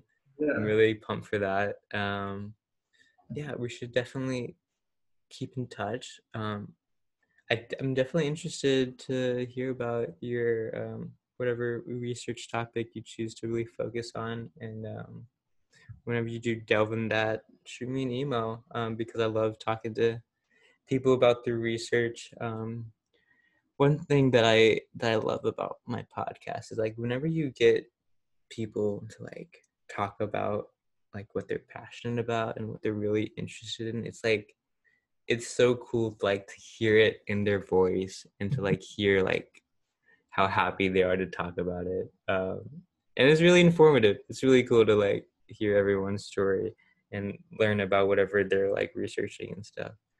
Um, so definitely keep in touch. And yeah, we'll have to do this again or something.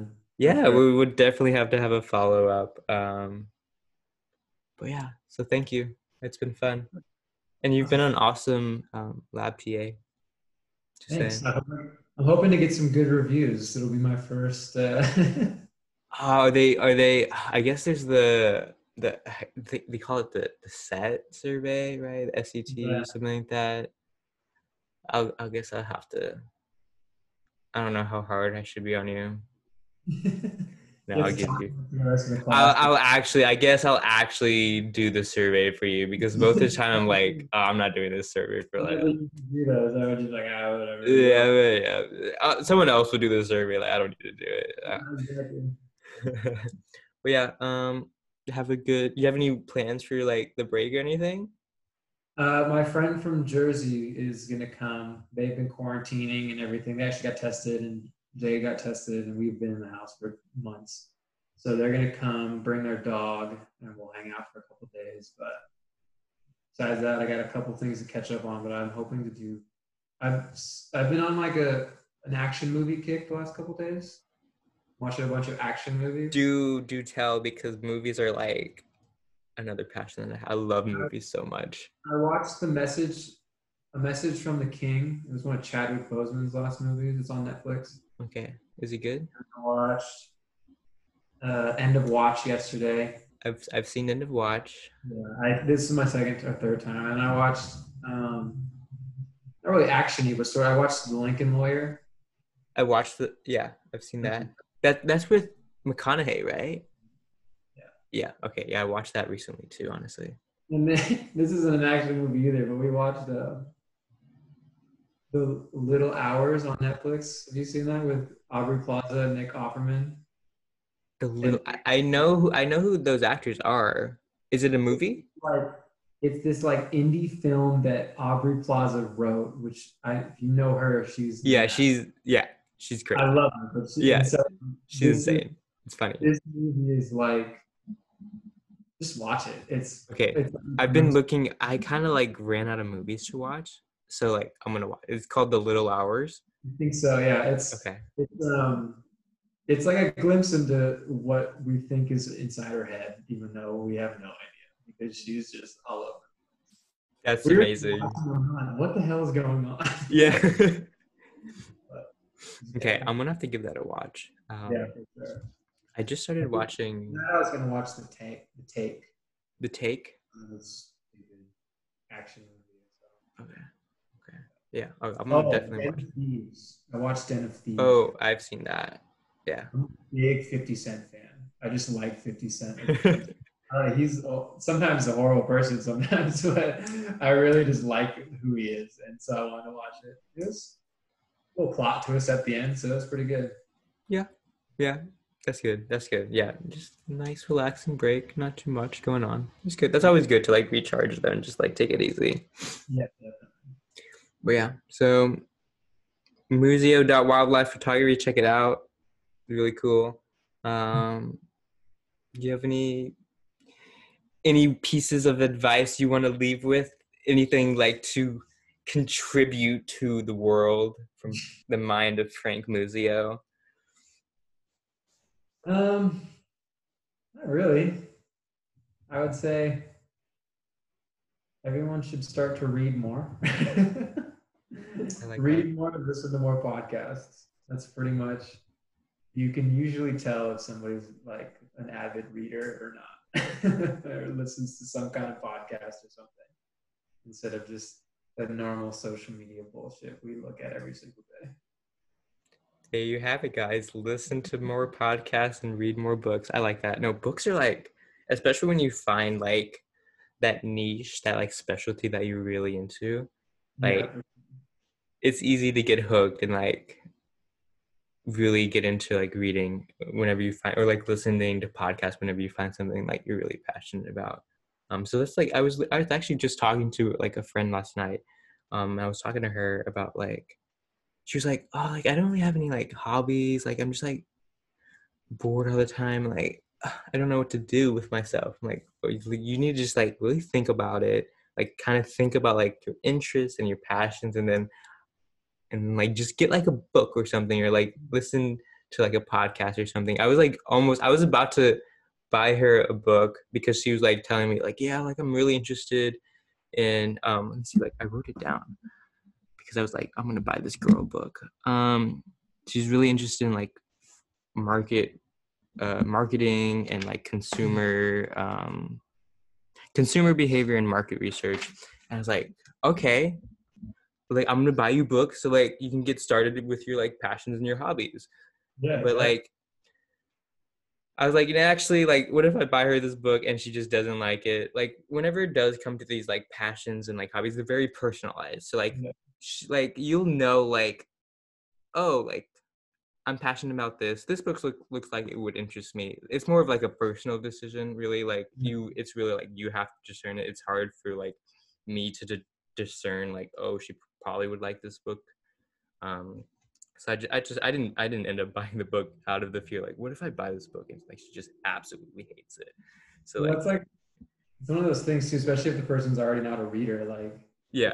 So you're gonna buy them a book and they never are gonna pick it up. Right. Like so I have one friend who every time I buy him a book, like we go back and forth. He always reads it like right away. But then there's others that just never like. Yeah, yeah. It's just like, all right, well I'm not buying it. So I didn't buy the book, but I I did encourage her to like do her yeah. own research on like potential books and like make because that's a that's a her decision, you know. That's a very that's a personal. Like I don't I don't truly know. Like yeah, she says she can tell me consumer um, behavior and market research, but like in her head, she has a a really better understanding of like what that means. Obviously, I I don't even know that field as much as I know the field of like science and like biology. Um, yeah. But for sure, so like I just started um, reading this. Um, it's called, I have it right here. It's called The Manual of Neonatal Care. And this is straight up from like Johns Hopkins, like med school. Um, it's so dense. Yeah, it looks like it, I could see it. But, and there's like, every time I like, I read like a paragraph, I have to like look up like ten words to like understand what the heck the paragraph even said. But like, I love it. It's so cool. Um, I've, I've really gotten into neonatology recently. Um, so that's what I've been spending my time on. And I've, I've been trying to find cool podcasts on neonatology. I found one that I'm going to try out, but there's like really not much out there, honestly. Um, but yeah, I definitely back Frank on his statement on reading more and listening to more podcasts. And then get some binoculars and go check out all the animals outside. Well, I'm gonna look at your pictures. I'm like, maybe, maybe I should get some binoculars and just like. So that's another piece of advice that I always tell people is, you know, you have all these birds around you, especially like you don't realize how cool those birds look until you have binoculars. Like I'll hand my binoculars to somebody and like they'll be in their backyard with the same birds every single day, and they don't realize like how yellow that bench is. Mm. So, but just a normal house bench is super purple sometimes on the chest and red, and they're like, "What the fuck?" And I'm like, pretty much, like this is where you're missing out on. The, these aren't even the cool birds. Like, yeah, these are yeah, these are just like regular like birds, yeah, man. Exactly. So it's like I always try to tell people, like, even if it's a cheap pair, like it's even on like a hike too, it's like worth it. Or even looking at stars too, like anything. Okay, I'm definitely gonna have to. If I don't have a pair of binoculars already, I'm definitely gonna have to like get some, because in it's like all my stuff is still at UConn from March. My car, my clothes, all that stuff is still up there because I thought I was gonna come back in the fall. Um, so I was like, oh yeah, I'll just leave it there over the summer and like it was it'll be there when I come in the fall. Hmm? The store on campus. So I had a buddy of mine like move my stuff out. And he like lives close to campus, so it's like it's in his basement, and my car is like in his driveway right now. Um, he'll he'll drive it around every once in a while, um, but yeah, like yeah, just leave it there in the summer if you can, and like come fall, like my stuff like it'll be nice for me since my stuff is already up there, and like I'll move back in. And then classes went all online, and I was like, oh, um, just like if you could like just leave it there one more semester, and then in the spring like. I'll get it and like move back in and all. Yeah. And then all my classes are online again. So like, I mean, I guess I should probably get it, you know? Um, yeah. So over, over the break on, actually, I just bought tickets. I just bought plane tickets. I just bought a couple one-way tickets for like me and a couple friends of mine um, on December thirty-first. We're gonna fly up to Connecticut and then we'll road trip down.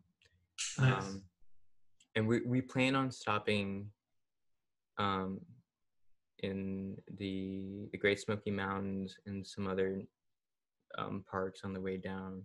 So I'm definitely going to have to, like, get some binoculars to, like, prepare oh, myself for, sure. for that. Um, I'm going to write that down. Binoculars. Are they expensive? I feel like they're expensive.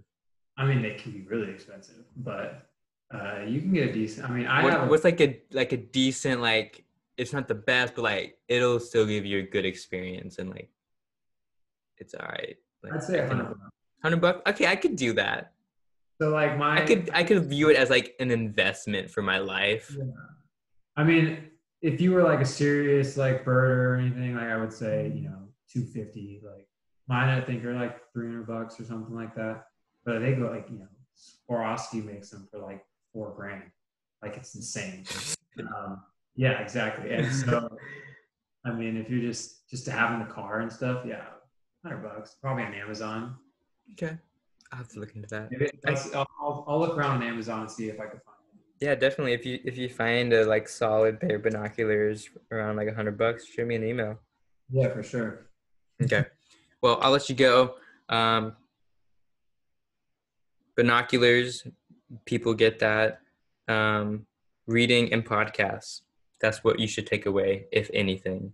Um, but yeah, so thank you for spending your time. Um, we, we'll stay in touch. For sure. Yeah, for sure. And have a good holidays. Yeah, you too, man. Thank you.